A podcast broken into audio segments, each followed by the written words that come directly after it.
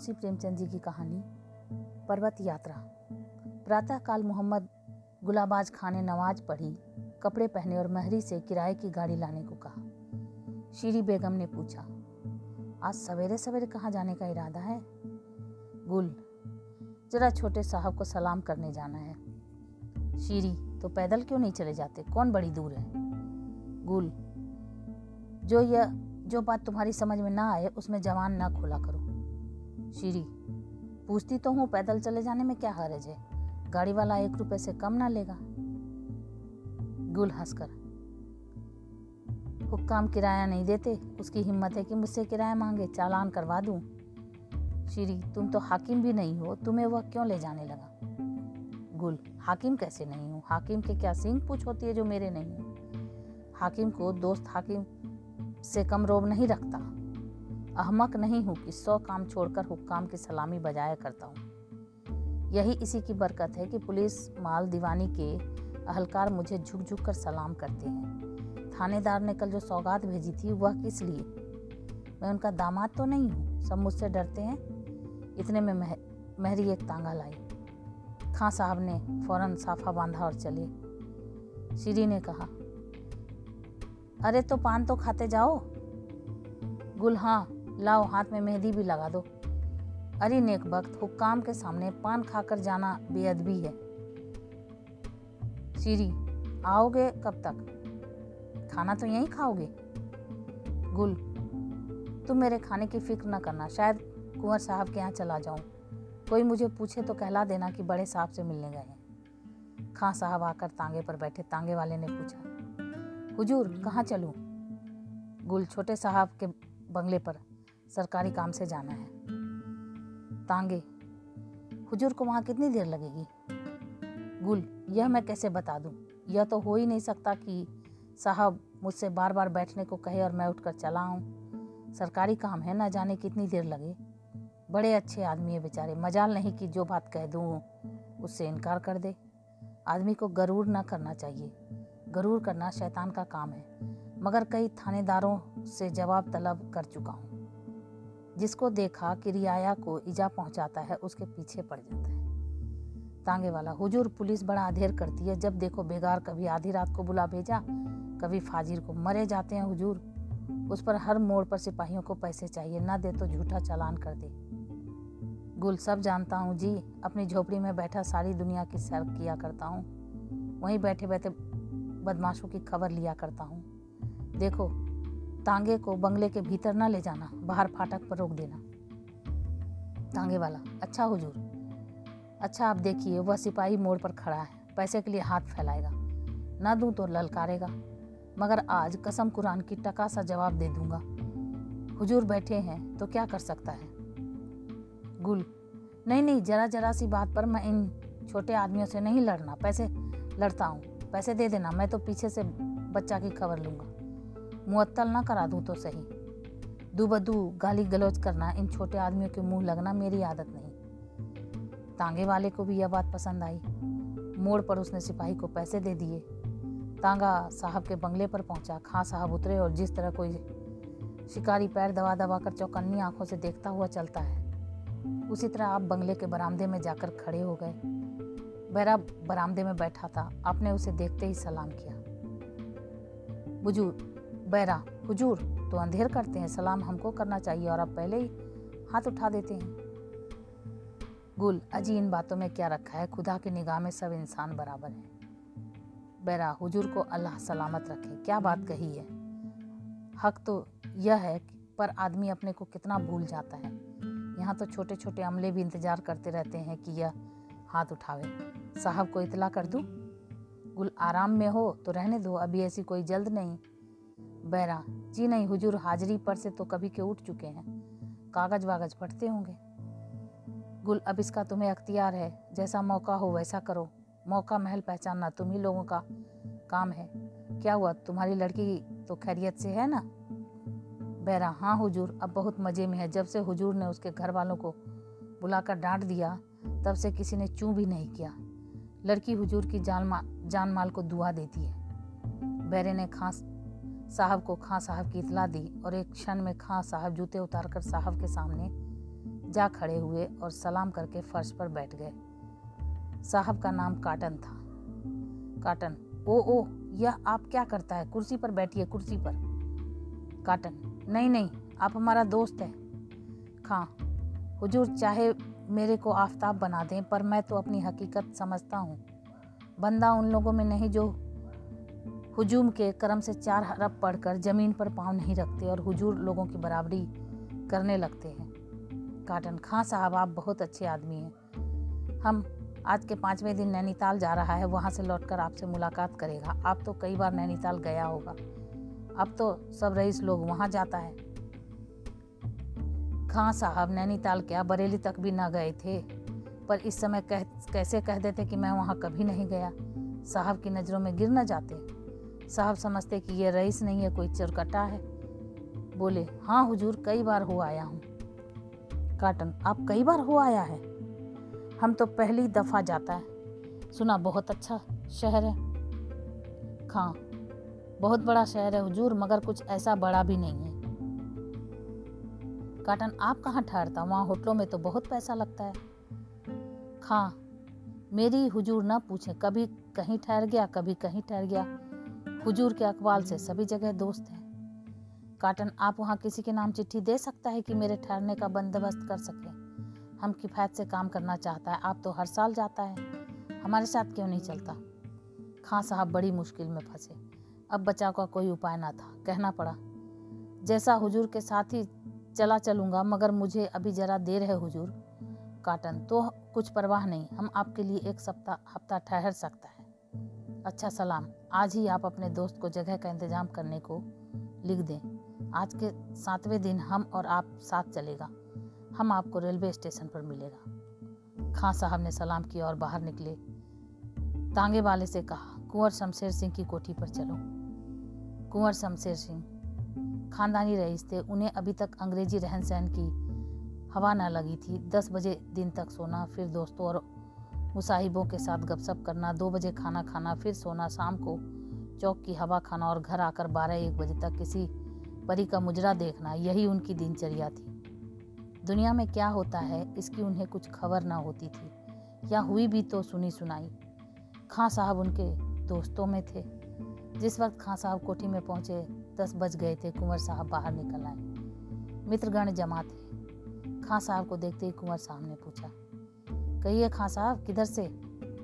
खां साहब, जरा साहब से मिलने गया था कई दिन। बुला बुला भेजा, मगर फुर्सत ही ना मिलती थी। आज उनका आदमी ज़बरदस्ती खींच ले गया, क्या करता? जाना ही पड़ा। कहाँ तक बेरुखी करूँ? कुंवर, यार तुम न जाने अफसरों पर क्या जादू कर देते हो कि जो आता है तुम्हारा दम भरने लगता है? मुझे वह मंत्र क्यों नहीं सिखा देते? खां मुझे खुद ही नहीं मालूम कि क्यों हुक्काम मुझ पर इतने मेहरबान रहते हैं।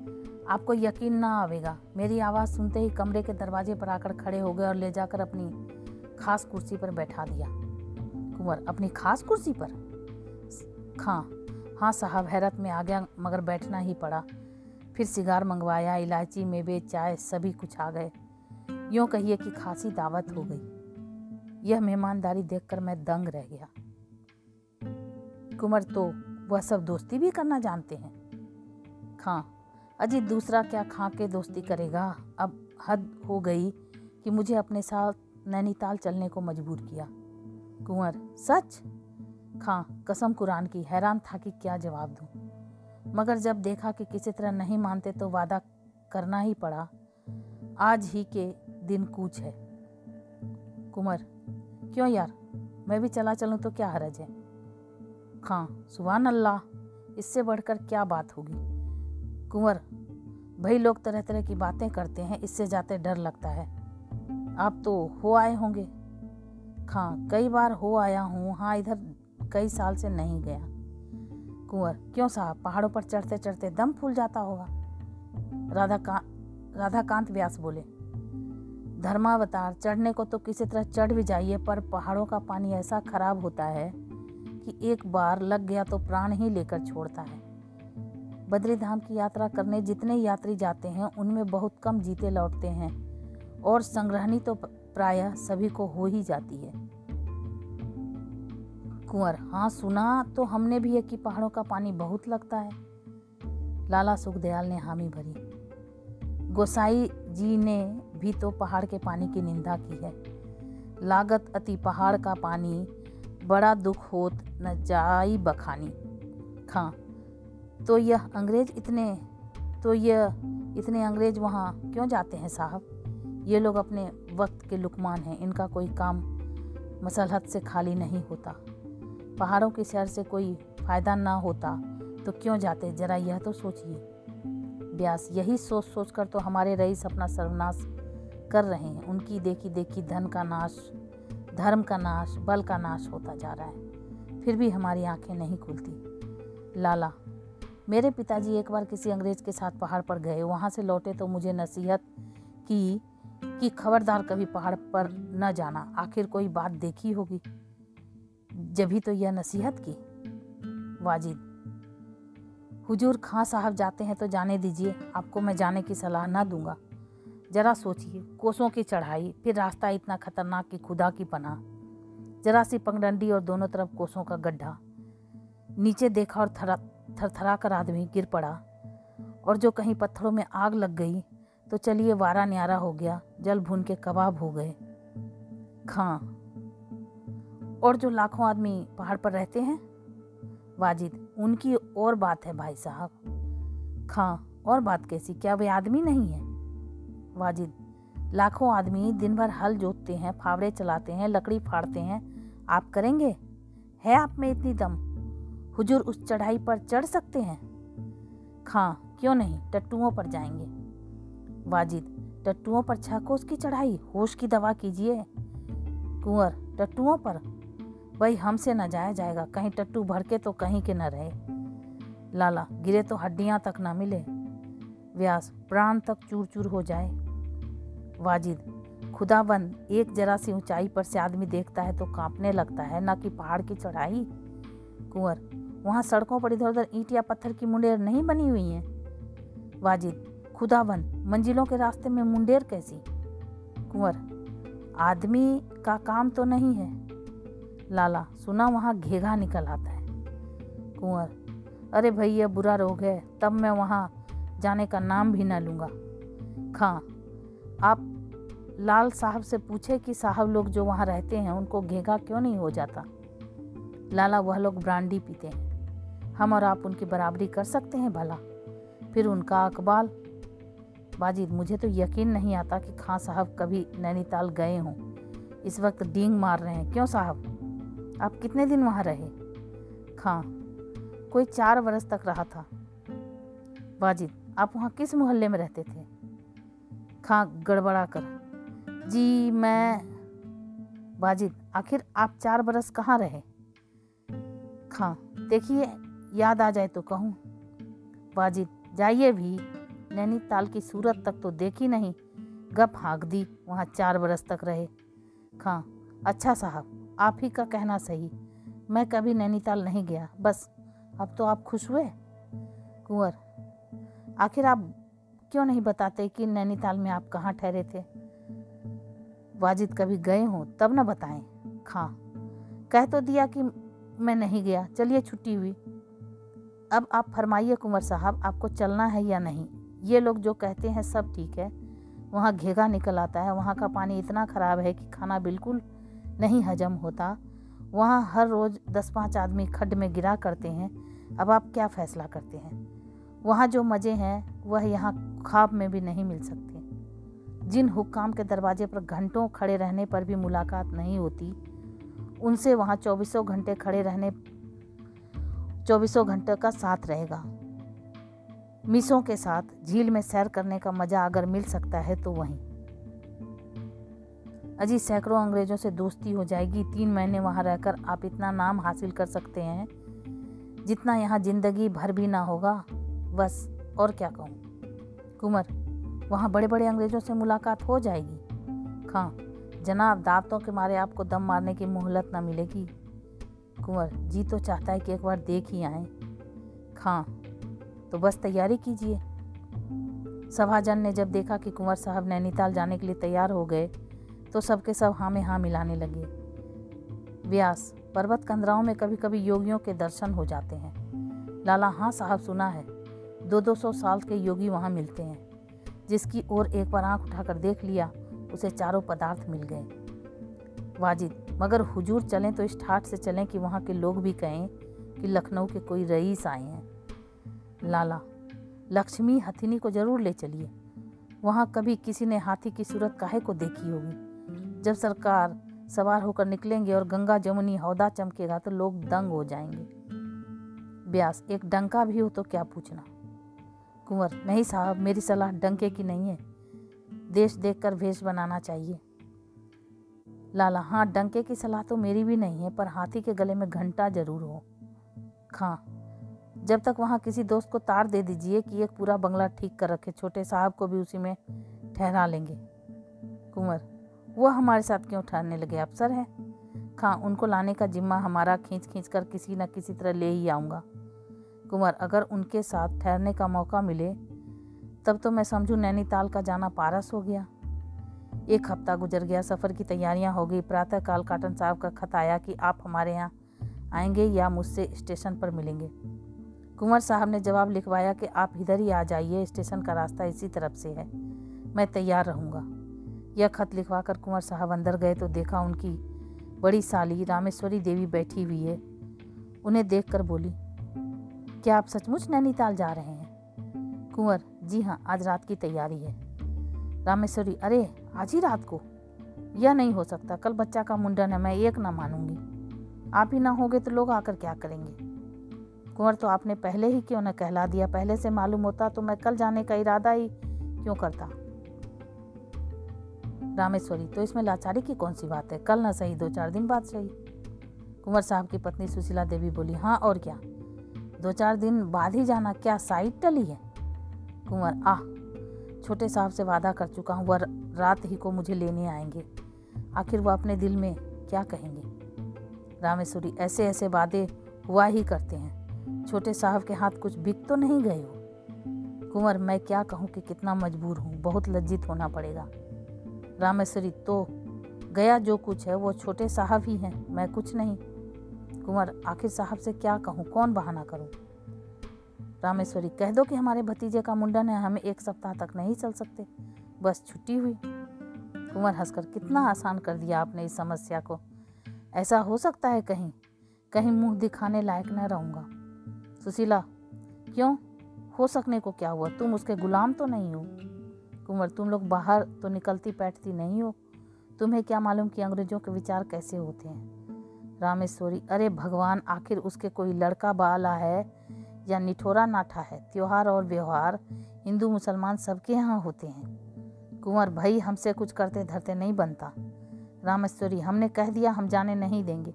अगर तुम चले गए तो मुझे बड़ा रंज होगा। तुम्ही लोगों से तो महफिल की शोभा होगी और अपना कौन बैठा हुआ है?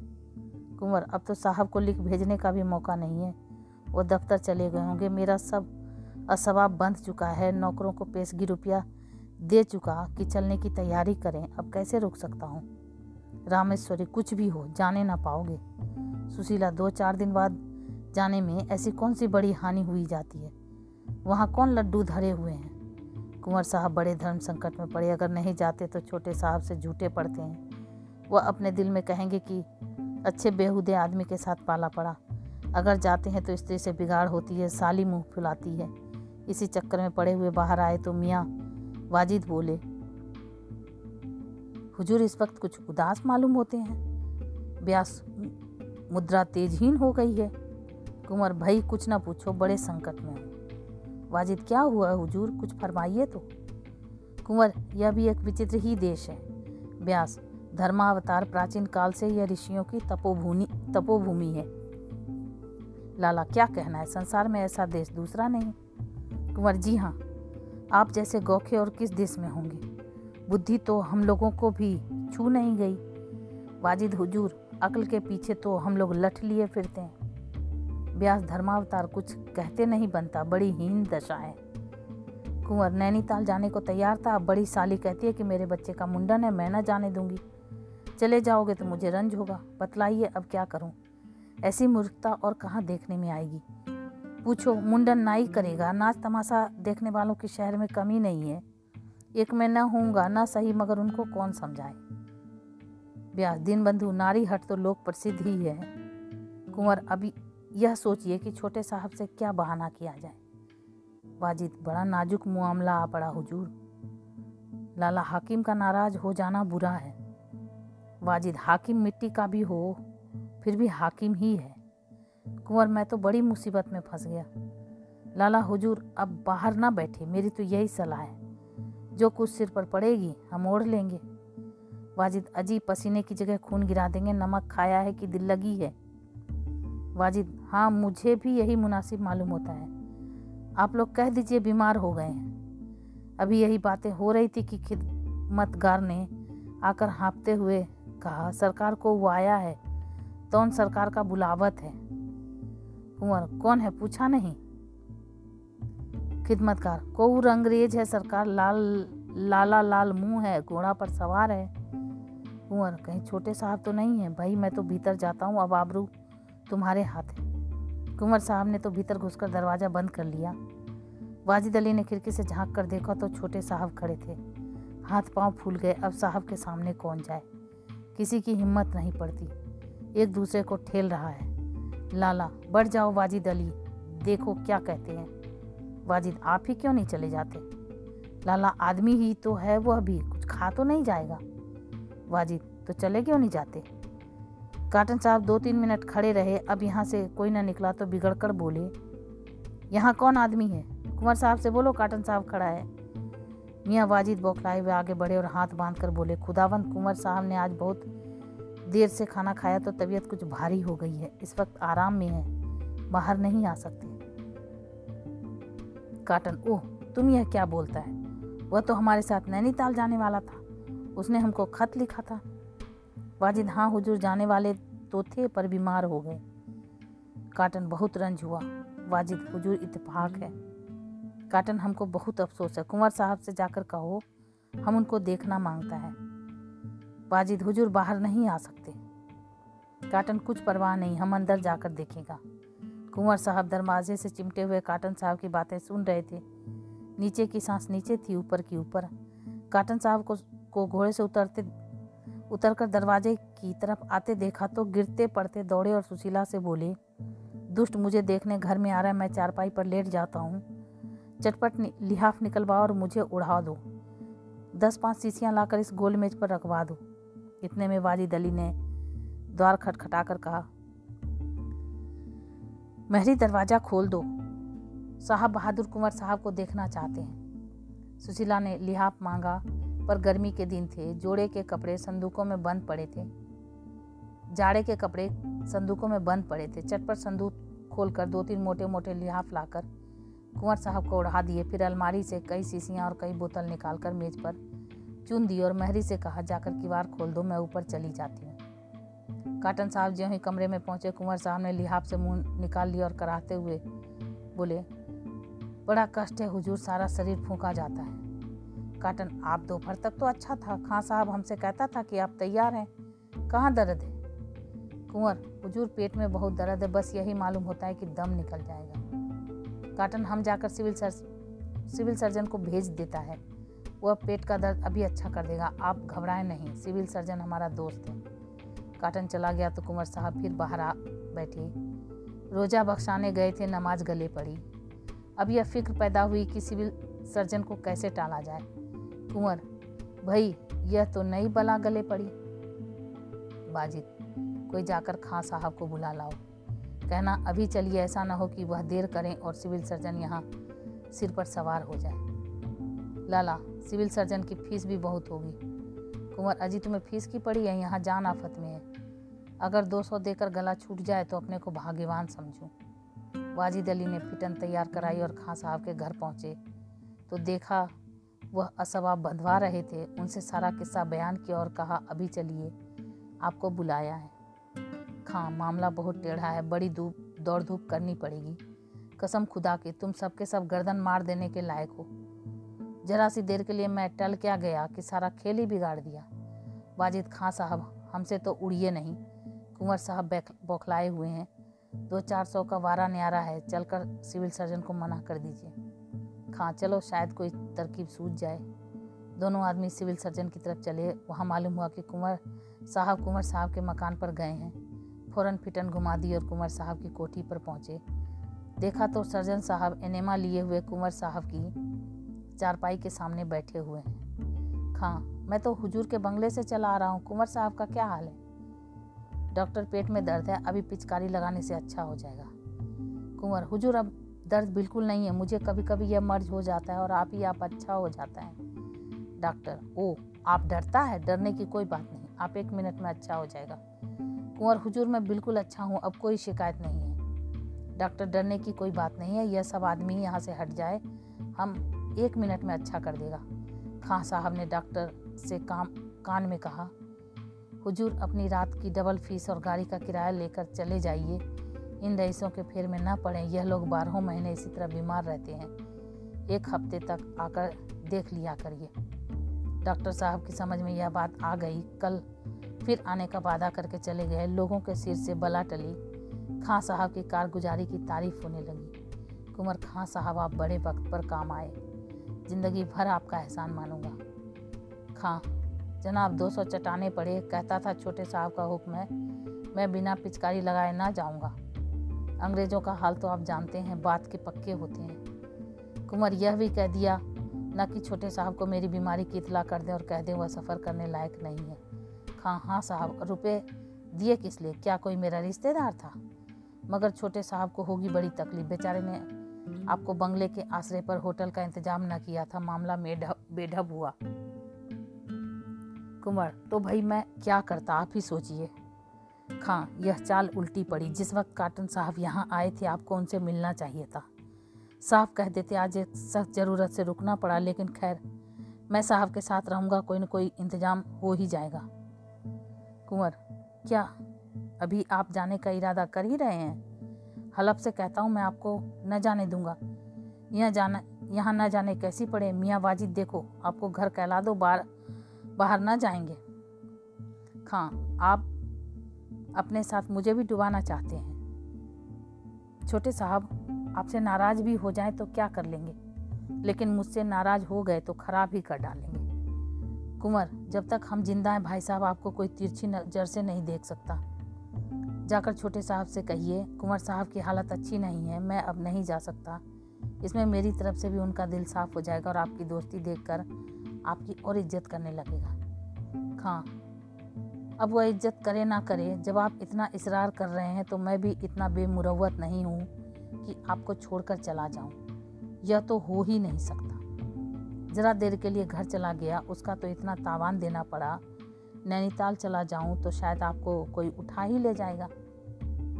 कुंवर, मज़े से दो चार दिन जल से देखेंगे, नैनीताल में यह मज़े कहाँ मिलते? व्यास जी, अब तो यूँ नहीं बैठा जाता। देखिए, भंडार में कुछ है। दो चार बोतलें निकालिए, कुछ रंग जमे। तो ये आप सुन रहे थे मुंशी जी की कहानी, पर्वत यात्रा, रेणु की आवाज़ में। ऐसी ही अद्भुत कहानियों को सुनने के लिए मेरे चैनल को सब्सक्राइब करें लाइक करें और शेयर करें। Thank you